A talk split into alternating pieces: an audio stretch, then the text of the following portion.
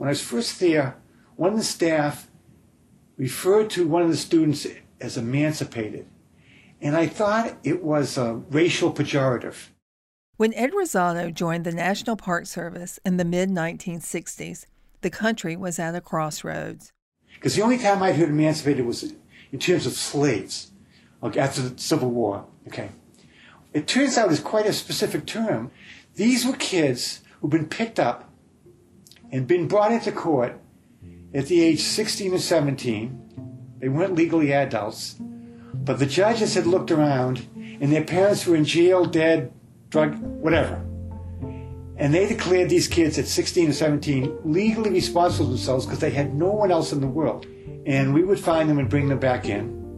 I mean, they literally claim with the coals on their back. And we'd get them through high school. We'd get them clothing.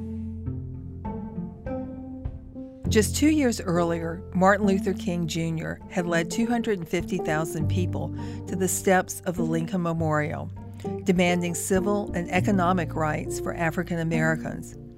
All across the country, people were waking up to social inequities in America, and many felt called to respond, including George Hartzog, then director of the National Park Service. What higher purpose can a national park serve, he asked, than to be responsive to the crisis in our society, to the voice of the underprivileged, to the voice of the protester who's objecting to the institutional status quo? Question was how could the service address the changing needs of the population when most of the big, iconic parks were hundreds of miles from the nearest cities? The answer established new parks where people actually lived.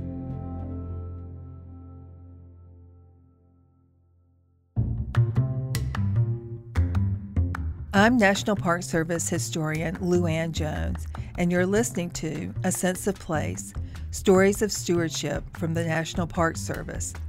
In this series, we're diving into the oral history archives to bring you the stories of the people who shaped the parks and the service. Today, the Urban Parks Mission. In 1972, Congress created two parks to serve city residents Golden Gate National Recreation Area in San Francisco and Gateway National Recreation Area in New York City. That's where Ed Rizzotto held several positions from 1988 to 1994. And Gateway was a unique experience. It was trying to do park service stuff for people in a big urban area who were never going to see the park service any other way. I mean, there's people in New York who never leave the city, who never drive. For those urban New Yorkers, Gateway certainly delivered on the national park promise. We had a wonderful national wildlife refuge there, which you can reach on the subway line. The A train goes to Jamaica Bay National Wildlife Refuge, which is part of the park. If you're a birder, um, you can go there and build your life list like crazy. In a good year, we might have 400 species of birds in the park some of which were there all the time. There's a lot of things you can do in New York only at Gateway, like camping, like horseback riding in the natural area, um, a lot of the saltwater beaches. The, the park meant a lot to people. The rangers at Gateway offered much more than outdoor adventure and world class birding. They wanted the parks to feel relevant to the community to design programs that address the needs and struggles of people in the surrounding boroughs. And that meant offering job training and education to youth, helping them learn skills that they could turn into work that paid well. Uh, when I first came there, the Park Service and the Department of Labor put their money together to run a training school that was within the park. We were training restoration technicians, carpenters, bricklayers, people who are in restoration masonry. And the way I describe that is if you had an old house that should have had four gargoyles, you know what a gargoyle is? And your old house only had three gargoyles. My kids and their instructors could copy one of the gargoyles and make you the fourth corner of the house. So they did very high trade stuff. We had great instructors The original intent of the program was that they would become preservation people in the Park Service. The program was called Job Corps. Originally established in 1964 as part of the War on Poverty, Job Corps has gone through many changes over the years. What made it different, though, was its approach to poverty, which was a problem of environmental and economic circumstances. The Gateway Job Corps program offered surrounding youth a comprehensive set of services that included health care, nutrition, social work, and the arts. Students completed a general education diploma and they learned a career skill. During Rizzotto's stint as director of the Gateway Job Corps Civilian Conservation Center, the NPS hosted roughly 125 students at a time. Job Corps gave them room and board and 24 7 programming, completely free of charge, which was critical because many of the students were extremely poor. Some were even homeless. I remember one time we were, I was counseling one of our tough kids. He thought he was going to be expelled. He wasn't going to be expelled. Um, but he started crying. I wasn't being tough with him. He just was sad. He can't come in sad. But you, you saw our kids. These were like out of the Bronx. These are tough kids. And I said, "Gee, what's, what's, what's you know what's going on?" he said, well, you, are going to spell me. I can't. I, I, he was a kid who was homeless. His mother and his sister, baby sister, were homeless too. They were living in a shelter somewhere. And the three of them were counting on him graduating, getting a job, and then they would have an apartment. They, they would all be off the street and could live as a family again. He was like 17 years old.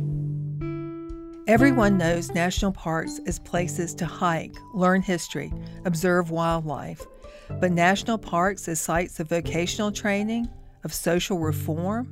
People would criticize us, but that's why I mentioned it wasn't that expensive.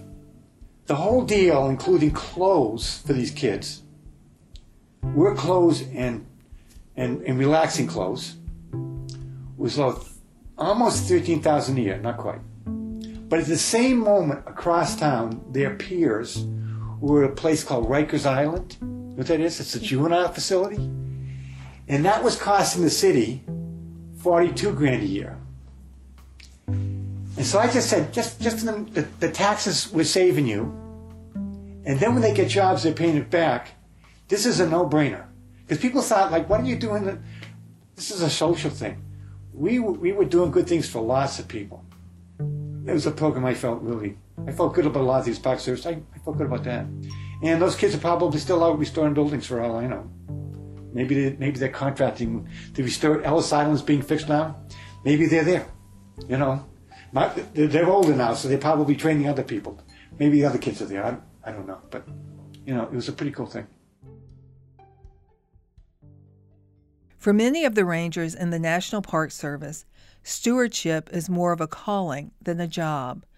But this may be especially true for urban rangers rangers like Rizzotto, for whom each day presented new opportunities to change the social landscape of the community, not just through programming, but through small gestures of humanity and service that bonded the people to the park and even saved lives.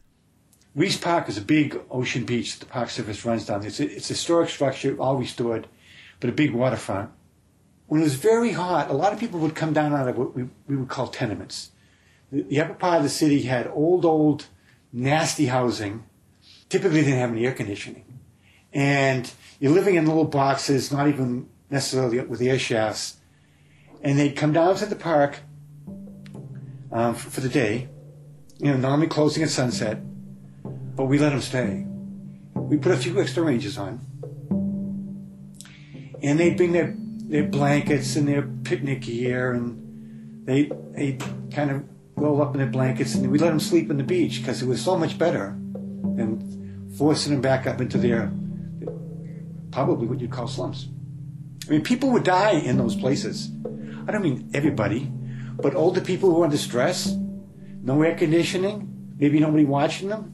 You know, um, it, it, it, was, shelter. Okay?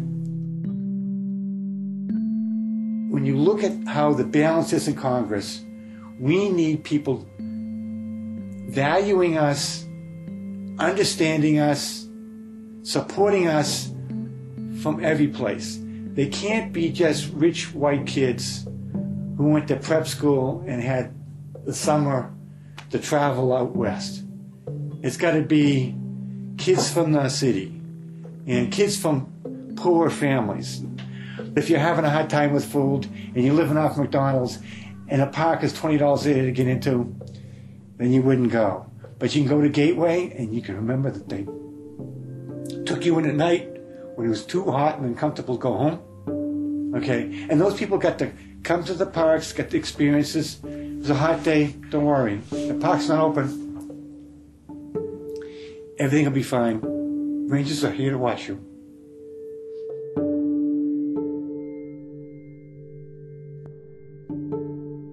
After Gateway, Ed Rizzotto moved to the Northeast Regional Office in Boston to be closer to his aging father. There, he held a number of administrative positions. He enjoyed all of them because they forwarded the Park Service's mission. Rizzotto retired in 2011 after a nearly 46 year career, mostly with the Park Service. He now lives on Cape Cod.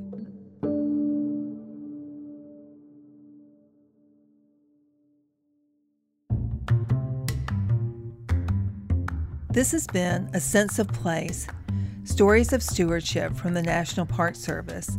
I'm your host, Luann Jones. Allison Steiner conducted the interview in October 2013 at the Ranger Rendezvous in St. Louis for the Association of National Park Rangers Oral History Project. This episode was produced by Emma Cortland and Robin Miniter for the National Park Service with help from Otis Gray. Music by Blue Dot Sessions.